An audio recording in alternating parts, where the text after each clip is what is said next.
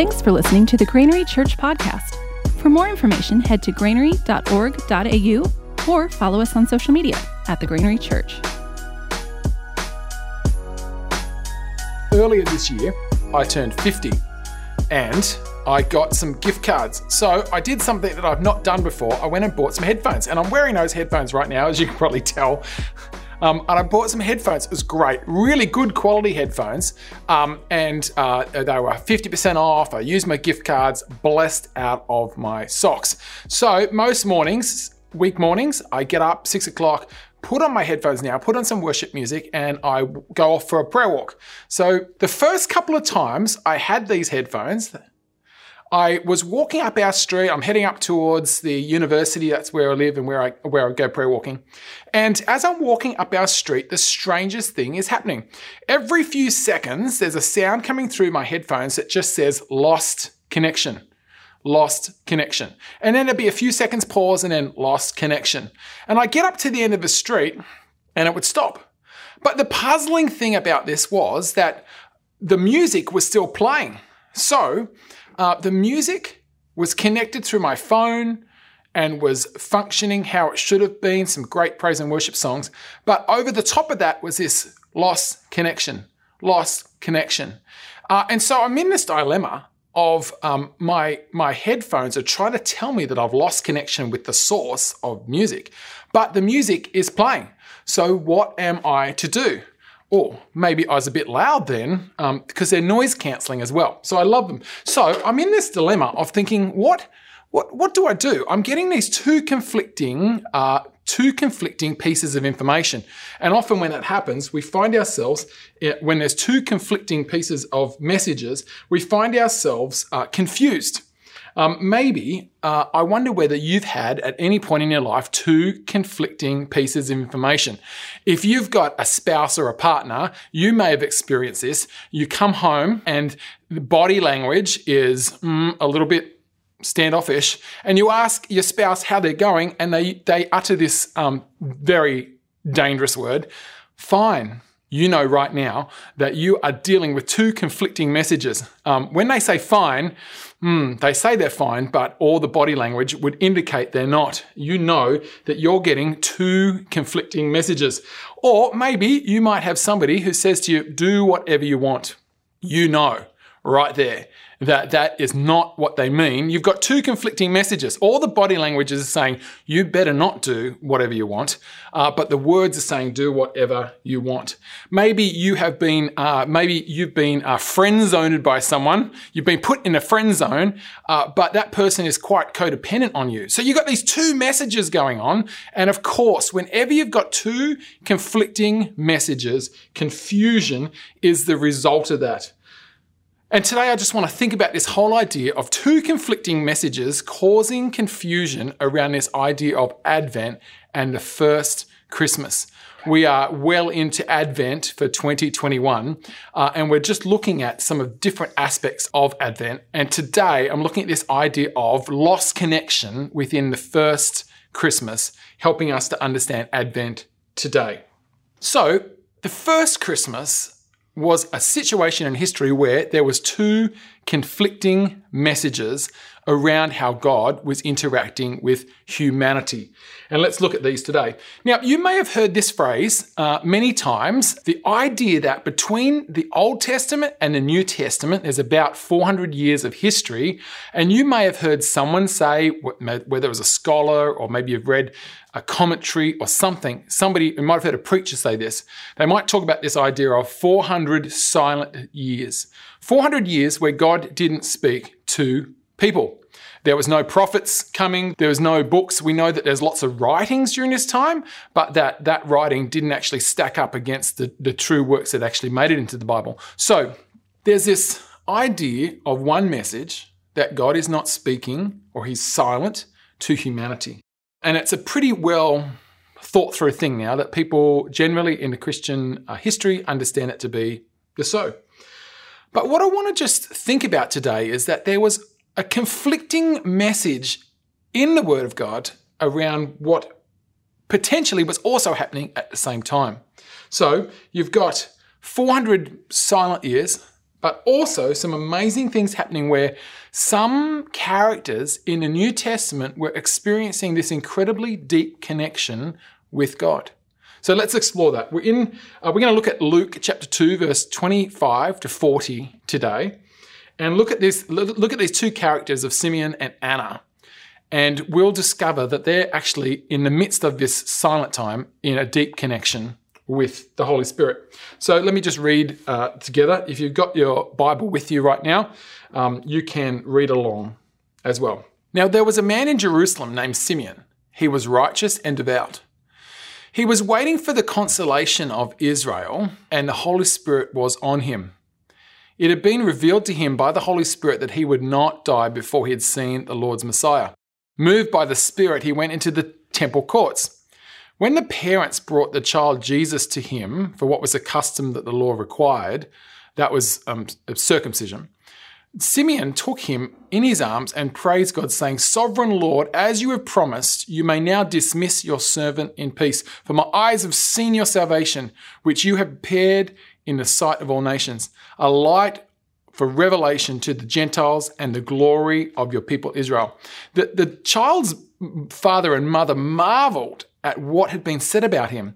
And Simeon blessed him and said to Mary, his mother, This child is destined to cause the falling and rising of many in Israel, and to be a sign that all be spoken against, so that the thoughts of many hearts will be revealed, and the sword will pierce your own soul too. There was also a prophet, Anna, at the tribe of Asher. She was very old. She lived with her husband 70 years after her marriage. And then, when she was a widow, until she was 84. She never left the temple, but worshipped night and day, prayer and fasting. Coming up to them at that very moment, she gave thanks to God and spoke to about the child to all who were looking forward to the redemption of Jerusalem. Then Mary and Joseph had done everything required by the law of the Lord. They returned to Galilee, to their own town Nazareth. And as the child grew and became strong, he was filled with wisdom, and grace of God was on him. So there's a couple of things happening in this passage, which when you contrast it with this idea of 40, 400 years of God not speaking, no new, no new uh, prophets, no new um, revelations through Scripture, you sort of think, what is going on? But there's some really exciting things happening in that midst right now. A couple of things you'll notice in the text, and I encourage you to look at, is that it's said of Simeon in Luke's text that he was filled with the Holy Spirit. Now, think about this for a moment. We're, we're still years away from Pentecost. We, we're, in fact, maybe 33 years away from Pentecost. And we understand in the Christian scriptures, and especially in Luke's writing, that it was something that was yet to come. Yet, here is Simeon filled with the Holy Spirit. Now, Luke knew what he was writing about. He wrote Acts as well. So he, he knew what it looked like for the Spirit to be filling someone. And he says of Simeon, he was filled with the Holy Spirit. And it's interesting, this is long before even Christ was born. We're in day eight now of Christ being born, but describes him of being like this for a long time. That's interesting. The second interesting thing is it says in verse 26, the Holy Spirit revealed to him. So not only was he filled with the Holy Spirit, the Holy Spirit was actually speaking to him and revealing things to him. Talk about a contrast between this idea of 400 years of silence. This is amazing. There's this man who the Holy Spirit's speaking to and saying the Christ is to come. And not only that, it was leading him moment by moment. In verse 27, it says the Holy Spirit led him. Um, it says, moved by the Spirit, he went into the temple court. So he's actually hearing the voice of the Spirit in the midst of a time frame we would say God is silent. And I find this really interesting. And then there's Anna, and these two stories are put together for a purpose to get to help us to understand that even though as the Christ came, there, that, that the Holy Spirit had been moving and speaking to some. Anna's in the temple. She's actually been uh, widowed for well, some texts say uh, about 65 years, but depends on how you understand the Greek, it could have been up to 84 years. So, of that 400 years, there's this lady for 84 years have been coming to the temple and praying and fasting. And there's this sense of the two stories together. She's been hearing the Holy Spirit and moving in prayer and fasting and, and, and, and seeking God. It's amazing because there's this supposed lost connection between God and mankind. And yet, the music is still playing. And Simeon's hearing the music, and Anna's hearing the music, And yet, it's almost like into the headphones is lost connection, lost connection, lost connection. And I find this actually fascinating. And I wonder whether, as we come out of a COVID lockdown, whether for some of us, that 400 years of silence, it feels a little bit, has felt a little bit the same as what a COVID lockdown has. And there's these two competing messages. And I just want to really encourage us today to think through these two conflicting messages. Because the music has always been playing. And of course, when I say the music there, I'm talking about the Holy Spirit. Always been playing. And yet, so often we think, oh, lost connection, lost connection, lost connection. But the truth is that the music's still playing. So, while some were saying silence, God has been saying, I'm still speaking. And in fact, I'm not just going to speak to Simeon and I'm not just going to speak to Anna. I'm actually going to speak once and for all for humanity by bringing the Christ child into the world. What an incredible thing that um, God would continue to play his music for humanity in the form of Christ coming to earth. I know uh, lately some people have been saying, look, this COVID time uh, is just accelerating the death of the church. The church is finished. But I think, as those who want to say lost connection would say the church is finished, I think the music would want to say to us that the church is just getting started again. I think the lost connection would want to say to us that the church is closed.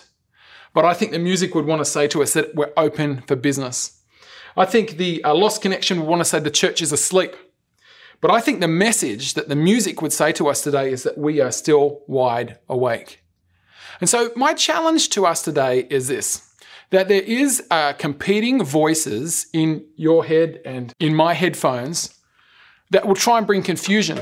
But the truth is that God has always been speaking. His music has always been playing, and He's looking for people to tune into it. And I think one of the things that He's wanted to say to us as we come out of uh, lockdown periods and we and we think about the new year, and some of us feel a tired and asleep, uh, He want to say, stir yourselves to wake up.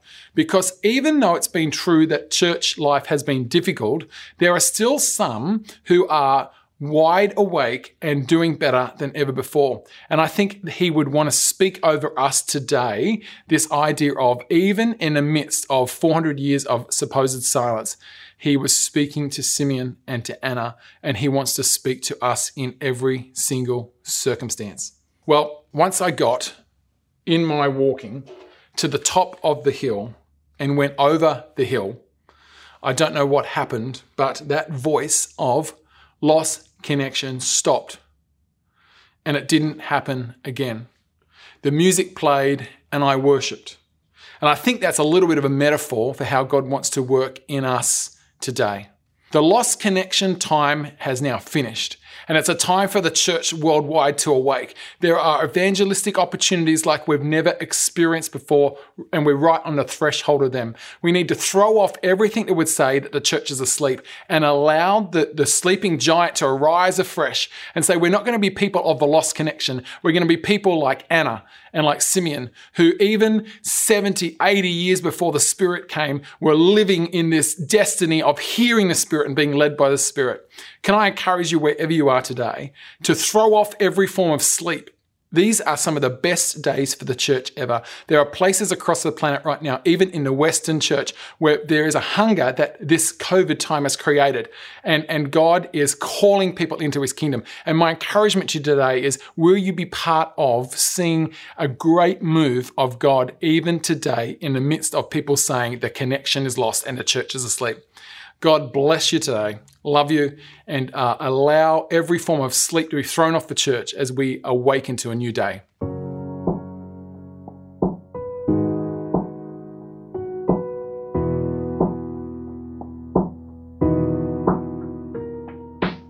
You're joining us by podcast. Thank you so much for joining us today.